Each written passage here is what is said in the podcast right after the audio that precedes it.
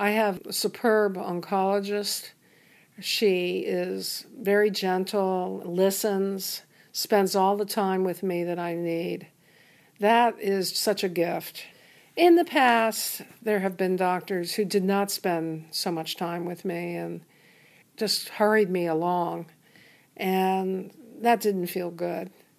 I think it's obvious when a doctor cares and is helping you try to figure things out. I think that's very important.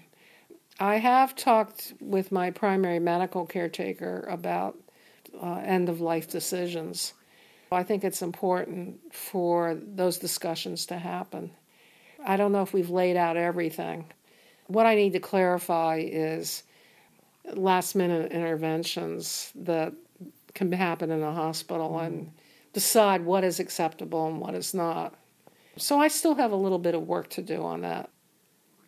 A good death is where I'm in a place that I want to be in, not necessarily the hospital. A place that's beautiful and, and comfortable, like my home on the ocean.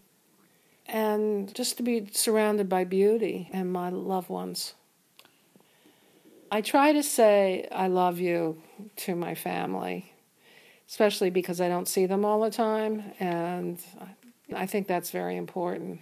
When I'm gone, I hope I'll be remembered as a special person who cared about a lot of things in life. People cared about my friends and family, and also contributed to make the world a better place.